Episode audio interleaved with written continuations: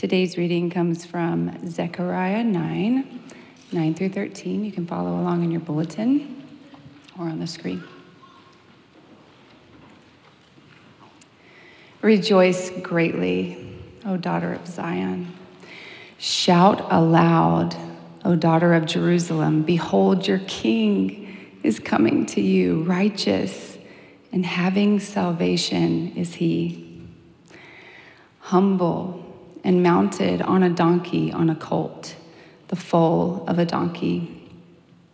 I will cut off the chariot from Ephraim and the war horse from Jerusalem and the battle bow shall be cut off, and he shall speak peace to the nations. His rule shall be from sea to sea, and from the river to the ends of the earth. As for you also, because of the blood of my covenant with you, I will set your prisoners free from the waterless pit. Return Return to your stronghold, O prisoners of hope. Today I declare that I will restore to you double.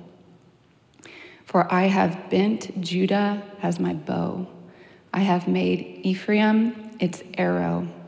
I will stir up your sons, O Zion, against your sons, O Greece, and wield you like a warrior's sword. This is the word of the Lord. Uh, the, um, the movie critic, Roger Ebert, was, uh, he was once doing, uh, reviewing the movie The Grey with Liam Neeson uh, when he did something that he has never done before. He walked out. Uh, now, Ebert was losing at that point a battle to cancer. Uh, he knew that his life was, was coming toward an end. And so, as he was watching The Grey, which, which if you've never seen, uh, it's about uh, a group of men who are being hunted by a pack of wolves. And just to spoil the ending for you, they all get eaten. Uh, as, as Ebert was watching this movie, he said he was so stunned with despair that he did something he's never done before. He walked out. Why? I mean, surely he has suffered through many bad movies in his time. What, what, what was so special about this one? Why, why, why is this the tipping point where he finally just walked out of one? Well, later he wrote about what bothered him so much uh, in the movie, and he said this way He said, The Grey advances with pitiless logic. There are more wolves than men. The men have weapons, the wolves have patience. The weather's punishing. I sat regarding the screen with mounting dread. The movie had to have a happy ending, didn't it? That question that Ebert is asking about the grey, that is, is that not the question that we are all asking today about our lives? it's got to have a happy ending, doesn't it? You see, just like a movie, we, we all interpret our lives as a story. A story where we've come from somewhere and are going to somewhere that will hopefully give us the happy end that we all want. And that something that our story's moving toward, whatever it is, that thing is what gives you hope.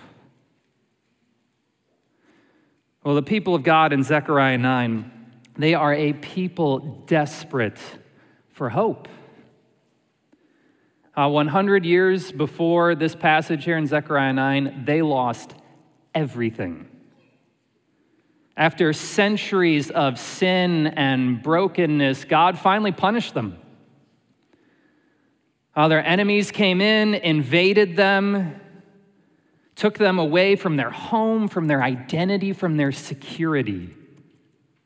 For decades, they lived as exiles in a strange place until after 70 years of being mocked, abused, and, and far worse, a, a small group finally gets to go back.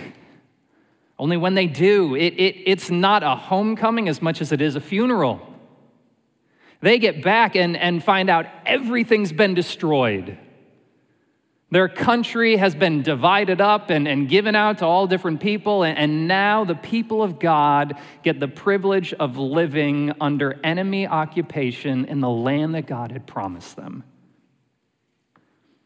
Their story had become one of failed dreams and unrealized potential, uh, of cynicism and uncertainty, of, of living in the gap between unthinkable promises and an unfulfilled reality.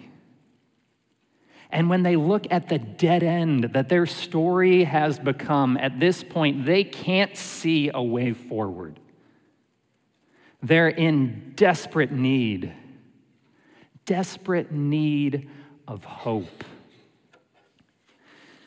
And in this small, vulnerable group is a man named Zechariah, who God in our passage gives a message of hope, of anticipated goodness to a people who need at this moment nothing short of a miracle. To a people who are not so different than some of us in here today.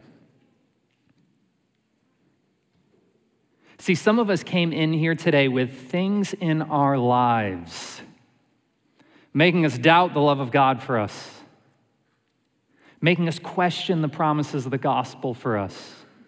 Some of us came in here with things in our lives that feel like a dead end where we can't see the way forward, where what we need today is nothing short of a miracle.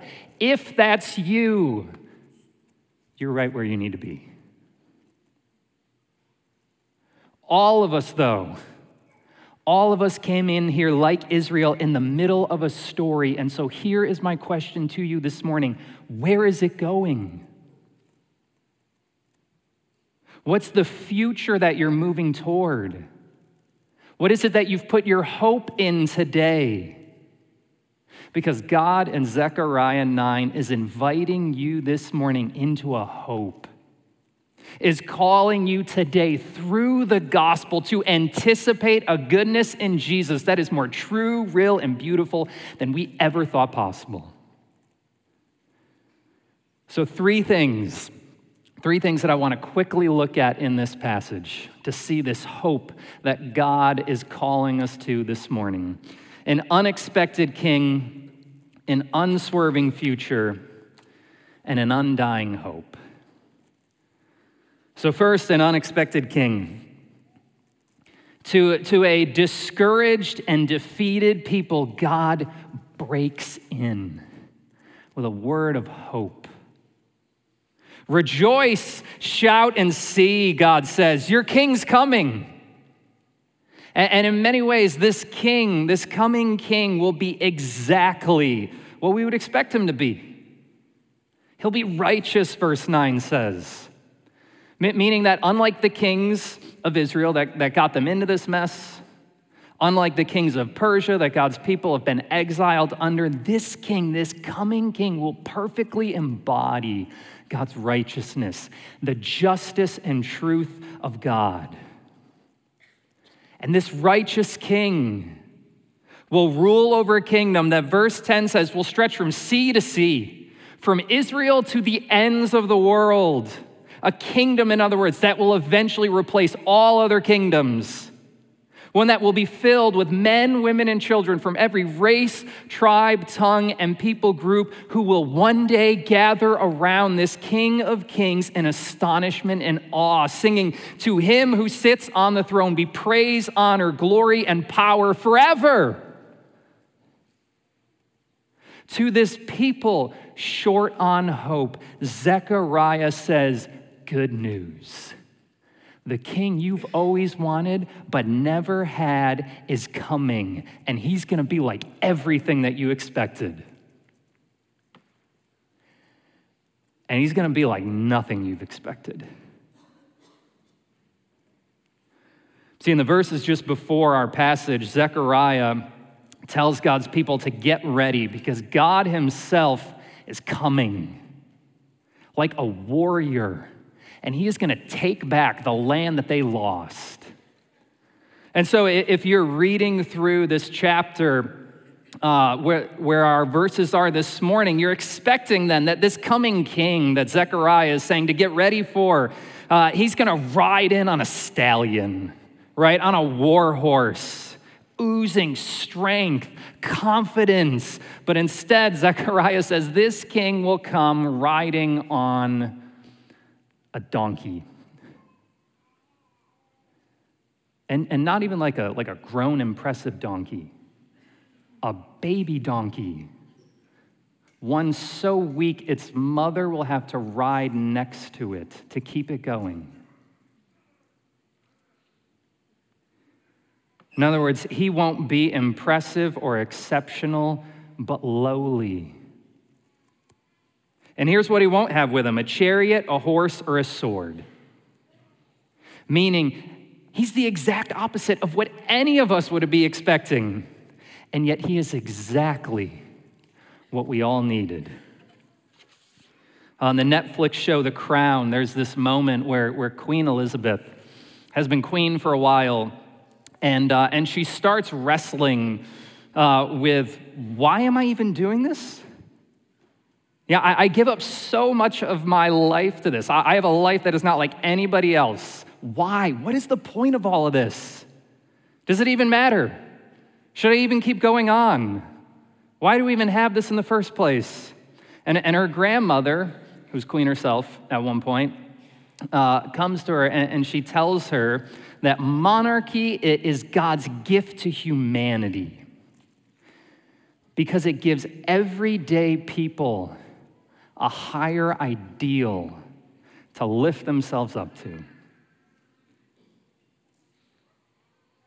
Well, Zechariah 9 and, and God in the gospel is the complete opposite of that. Zechariah is saying, This king who we rejoice in this Palm Sunday as Jesus is God's gift to humanity, not by giving everyday needy people like you and me a higher ideal to lift ourselves up to, but a lowly Savior to come down to you and me in our suffering and sin. This king we know today as Jesus isn't reactive or easily annoyed, isn't harsh or demanding, isn't stoic or distant. No, he is gentle and lowly. Meaning, Jesus will never cringe at fellow lowly people like you and me. Meaning, Jesus will never keep at arm's length anyone here in our suffering in sin. No, that is the people he has come for for the brokenhearted, for the weak, for those who mourn, who grieve, who repent. This King, King Jesus, who Paul says one day every knee will bow to, every tongue will confess as Lord, comes gentle and lowly, putting his hands around sufferers, opening his arms wide towards sinners who is shockingly approachable because this king is one of us who comes riding on a donkey, what peasant farmers rode on. Meaning that for all of his breathtaking glorious, Jesus Christ remains today disarmingly accessible. Now, this isn't who he is for everyone. For proud, self sufficient people, for people who don't think they need him, he will seem and come like that warrior.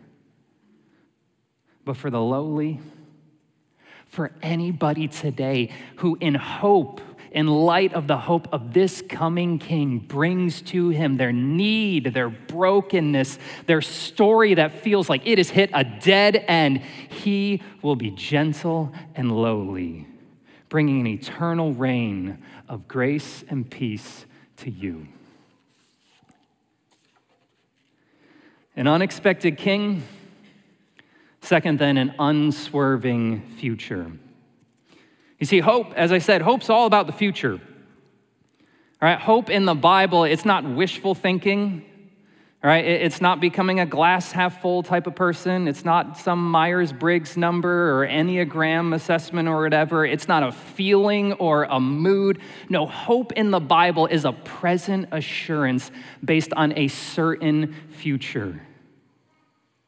And in verse 11, God moves from talking about his king to talking to his people assuring us of the unswerving future that we have to look forward to under this coming king.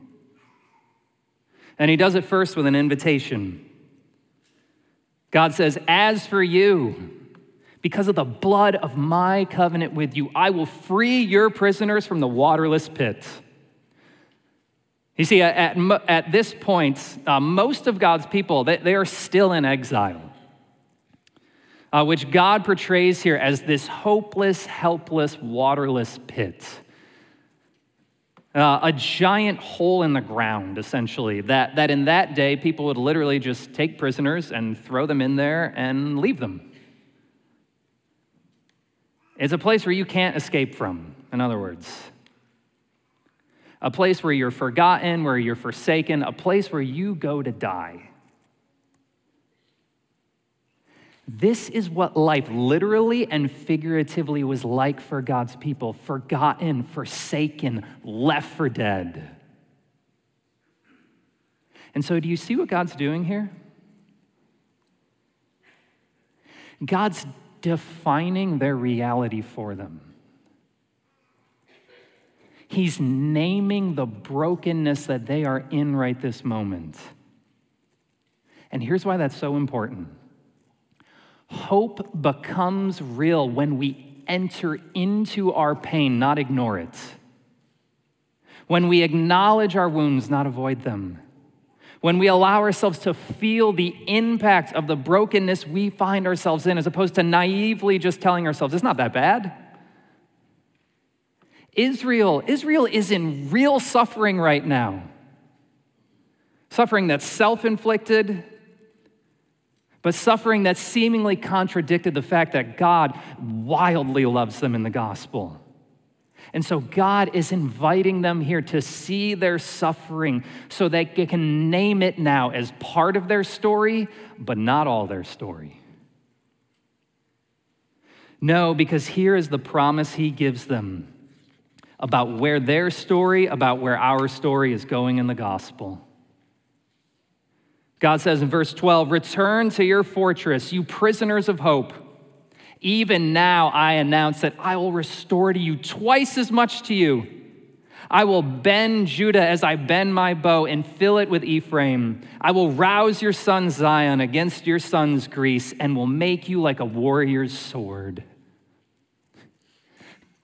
God's people are, are in a waterless pit hopeless and helpless. And God gives them this incredible promise of the future that they can enjoy under this coming king. That the generous heart of God will return to them double of everything they lost due to their sin. And that the victorious King of God will overcome all his and their enemies and invite his people to share in, to live in this victory with him. And so, what do they do in light of this promised future? What can Israel do in light of where their story is going? Return. Come back. Live in the present based on what they believe about the future anticipate God's goodness for them in the reality of their brokenness. They can come home, not hostage to their pain, not slaves to sin, but as prisoners of hope. And on this Palm Sunday, as we too look to this promised future, of where, like God's people in Zechariah 9, our story is going in Jesus. We are given that same invitation to live as prisoners of hope in a broken world to not avoid or ignore our wounds, but allow ourselves to enter into them, to let ourselves feel the impact of the places of brokenness in our lives, to voice the things in our lives that seem to contradict the fact that God wildly loves us in Jesus to in light, to own in light of the hope of a God who forgives and renews, that like Israel, some of us in here this morning have found ourselves in a waterless pit through our own doing. In other words, to live in the present based on what we believe about the future and our coming King Jesus to, by the power of the gospel, live as prisoners of hope, who, in light of the senseless shooting in Nashville, grieve and mourn, lament and cry out, not despite the future that's promised to us, but because of the future that's promised to us under our coming King Jesus. A future where everything sad will come untrue, a future that we're ready for now.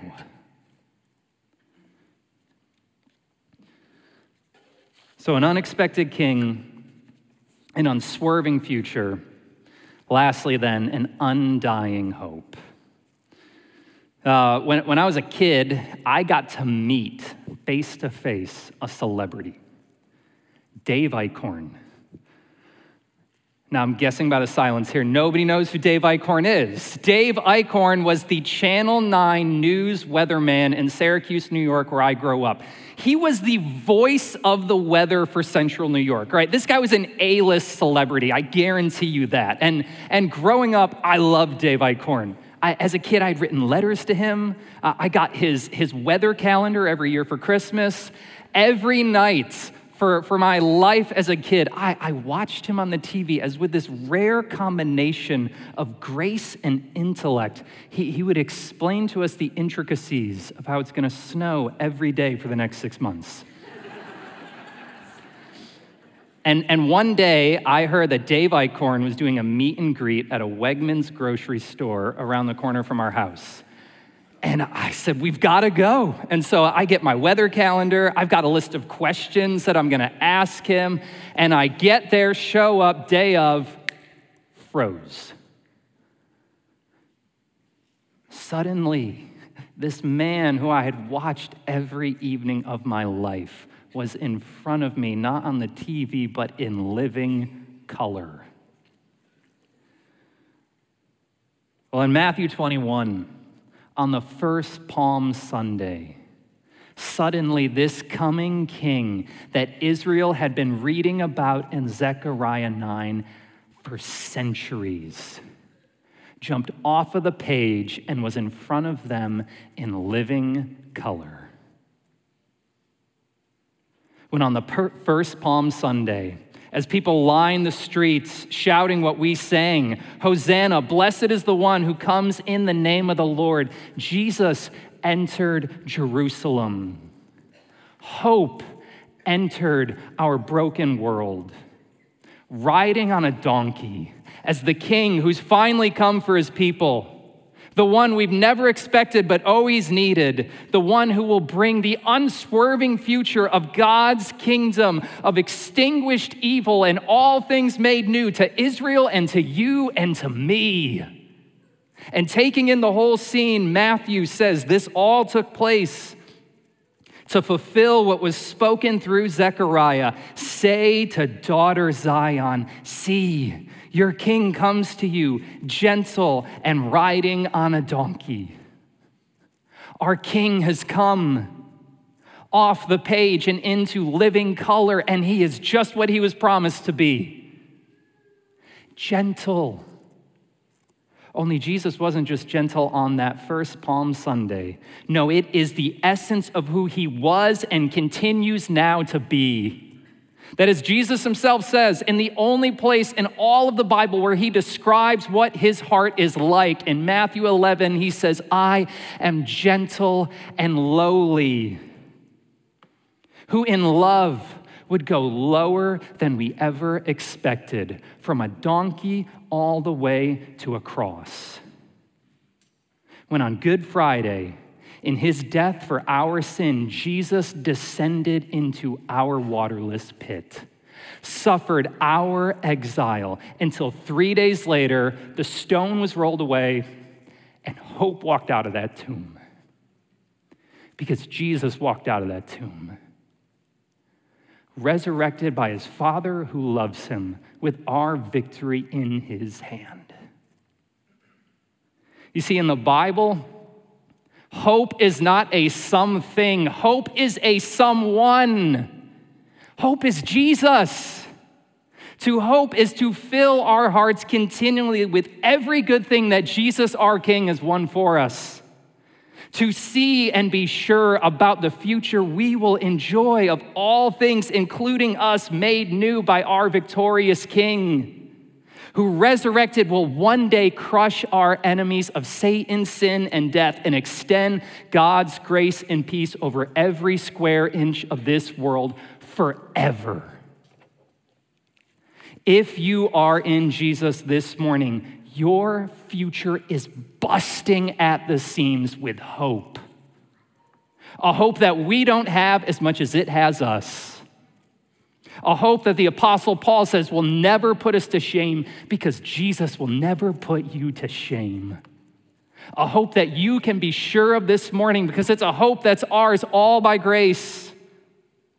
A hope that frees you to enter into your brokenness, to move into the repentable parts of your lives and the repairable parts of our lives a hope that frees us from the waterless pit of our sin and idolatry, a hope that allows you to risk living in the present in light of what we believe about the future under our coming King Jesus.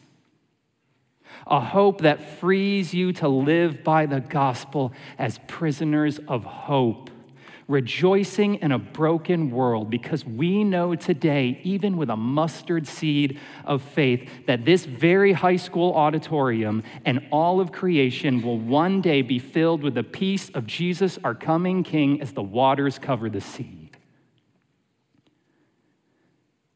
You know, I wonder if some of us in here today, some of us in here who have things in our lives that feel like a dead end this morning, some of us where we can't see a way forward.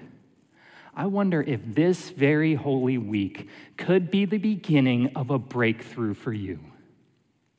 Could be the beginning of allowing yourself to risk hoping in Jesus in hard places that doesn't magically make everything better but invites you to live now, anticipating a goodness in our King Jesus that will be more true, beautiful, and real than we ever thought possible.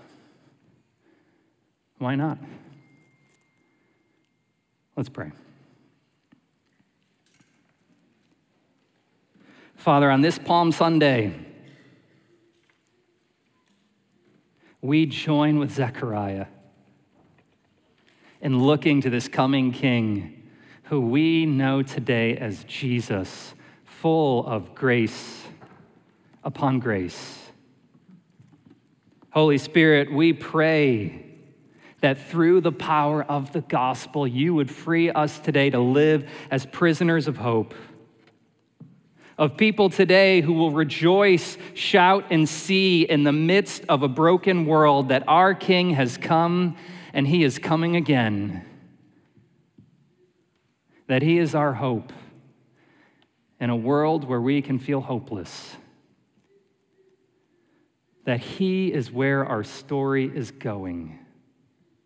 And we can't wait to get there. And we want to rejoice right now, knowing where it's all going. Spirit, do that work in us this holy week.